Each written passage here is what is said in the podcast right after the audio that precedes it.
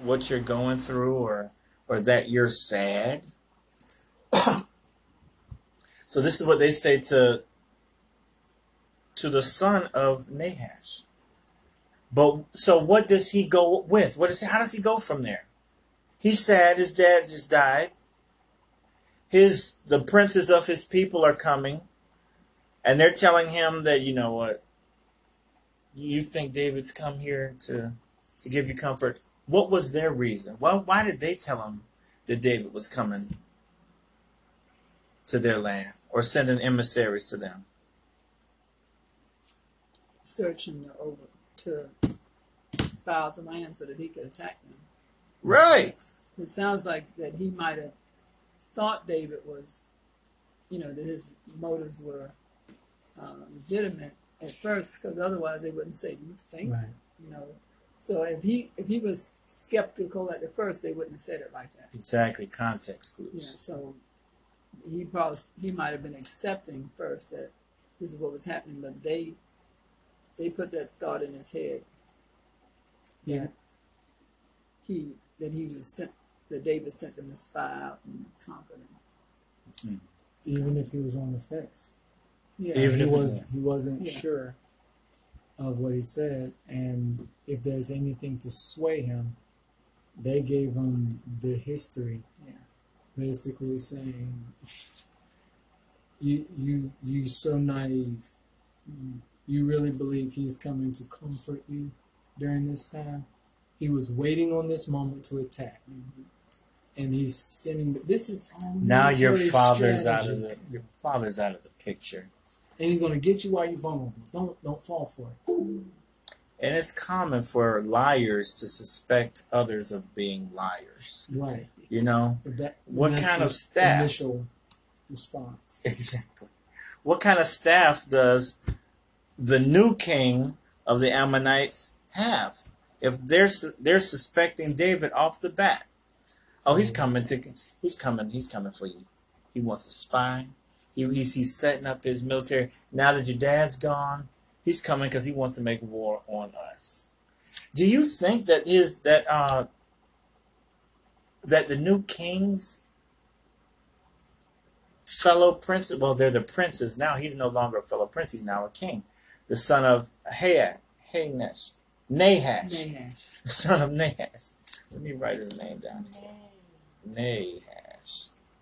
So the son of Nahash, the new king of the Ammonites, his princes, they're all advising him, telling him that David's. Do you think they wanted to go to war with Da- with David? David's the dominant power in the region. He's not a tyrant, but he is kind of laid, laid back. However, he does get tribute from everybody. Mhm. Remember, we saw that last week or the week before. David went through and he conquered all the people around. Remember the maps we looked at where, where Israel was at first, and then under Solomon and David's uh, kingdom, we they're all the way up to Damascus. That's in the Syr- Syria's territory and and in the south they're always almost they're down to Egypt. All right, that, that's the largest that Israel has ever been was under David and Solomon. So he's he's he's not a pushover. But these people, maybe what what do you think their motivation was to to get behind him and tell him these things? Maybe they thought they could get the upper hand. You know, if he's sending out, if he was if he was sincere about being uh, sorry and trying to comfort the son, then he might be vulnerable because he wouldn't be expecting it. Or if he was trying to spy out the land, he wouldn't be expecting them to attack first. You know, so it seemed like to them it was just strategy to um, to you know maybe attack them first and and, and uh, be able to overthrow Israel because they went out and hired people um, it was the Syrians We ain't. Oh, we ain't there, right. We're not anyway they um you know so I think maybe they maybe they were just trying to get the upper hand. Okay. Maybe they're trying to get the upper hand. Maybe they're trying to impress their new king, yeah, new King Hannon. I think it leans more towards the um, in the way that they want to be viewed Mhm. in the eyes of their king. Uh, just just as a a perspective is that they send in spies. They thought this was an act of war. Why did they just react the way that they did? Um, they they embarrassed them Right. And send them back Yeah. embarrassed. You know, it was something to have a beard. You know, Mhm. It, it, it was a, in the culture. It, it symbolizes your you're a man, and th- those are just uh, things to consider um, as we're reading. Just to, to think in terms of that. It, and um, yeah, back we go back to the um, verses that we're actually discussing. Uh, this skepticism, as we stated before, when you're dishonest, your first thought of someone's act. uh, You have you ever heard somebody say they couldn't possibly been doing that just out of you think they did that just out of kind the um, kindness of their heart. Mhm. They give so much. This person gives so much to charity. I bet they're gonna write it off though. They don't get. They, they can't just be doing that just to be doing it. But when you hear about folks who do things and don't get anything back for it, or don't um, have a system in place to to get an immediate return or some kind of return, it causes you to to look at them differently because they're doing this from the abundance of what they have, and are not getting anything back from it, then, then it's got to mean something to them just to see this thing done.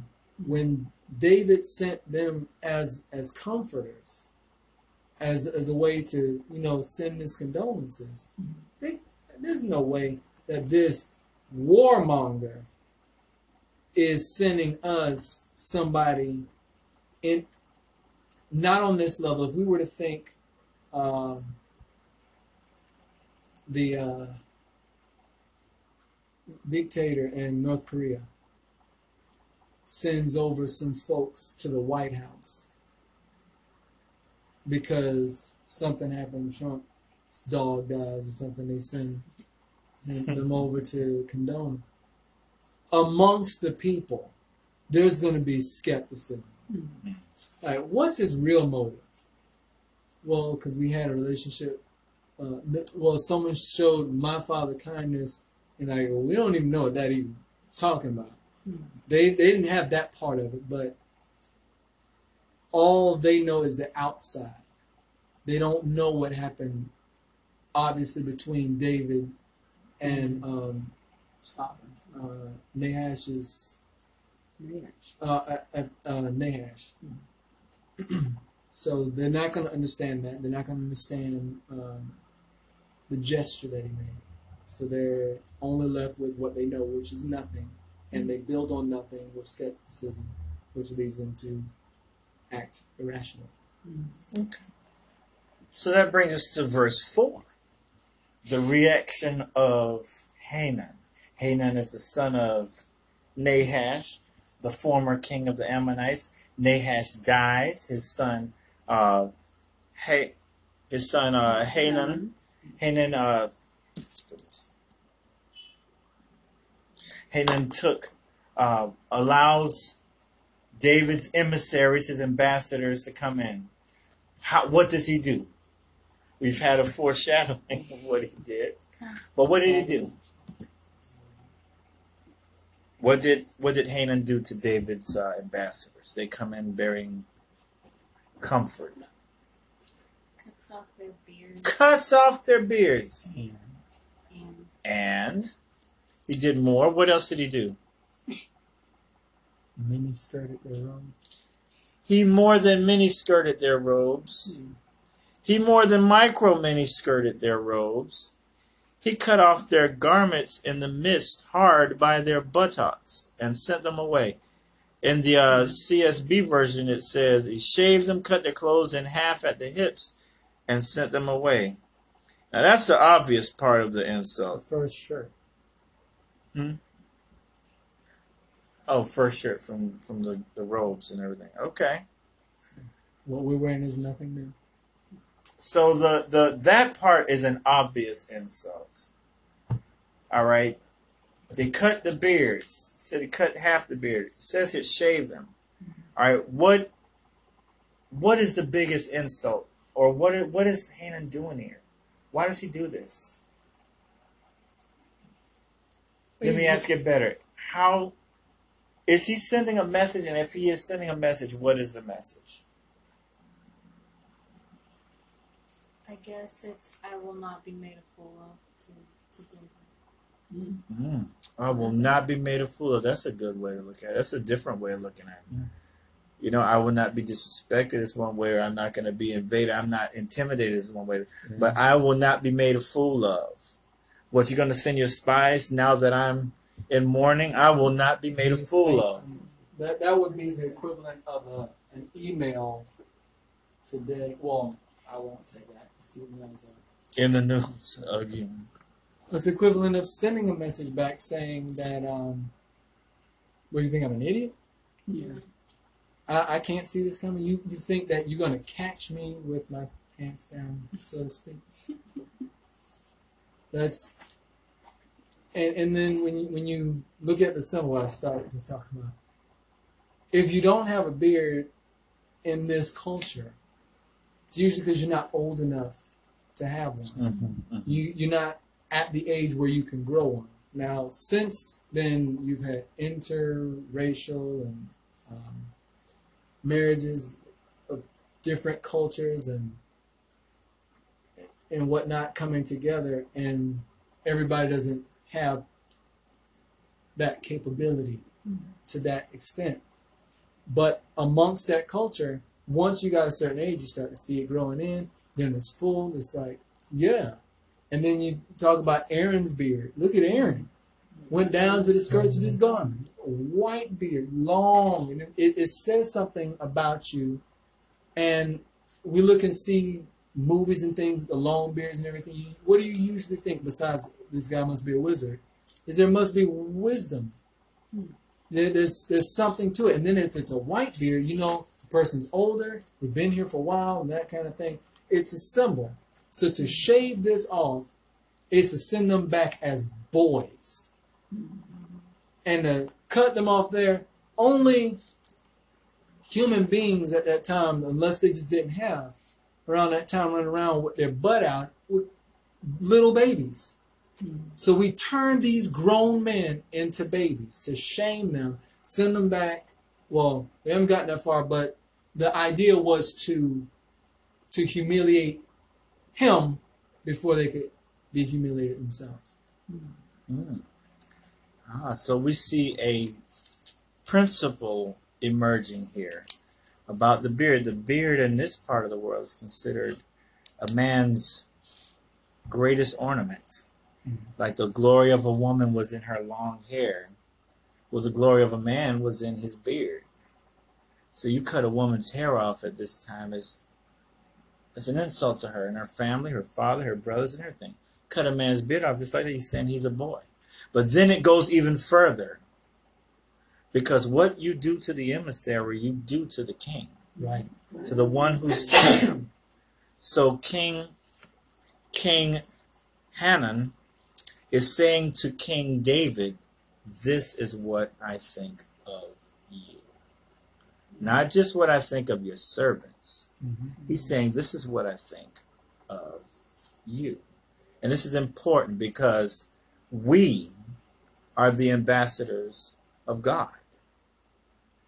And the offense that goes against those who come against us, why was it so bad that they came against Jesus when he came to the earth?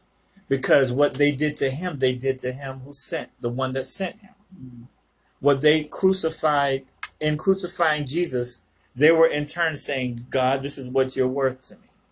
Now, we who are sent out to the world, when they do things against us, they're saying to Jesus, This is what I think of you.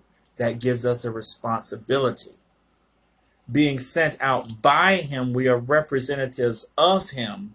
Therefore, let's not let the things the world do to us be justified, or else we're doing it to the one who sent us. give the pastor time.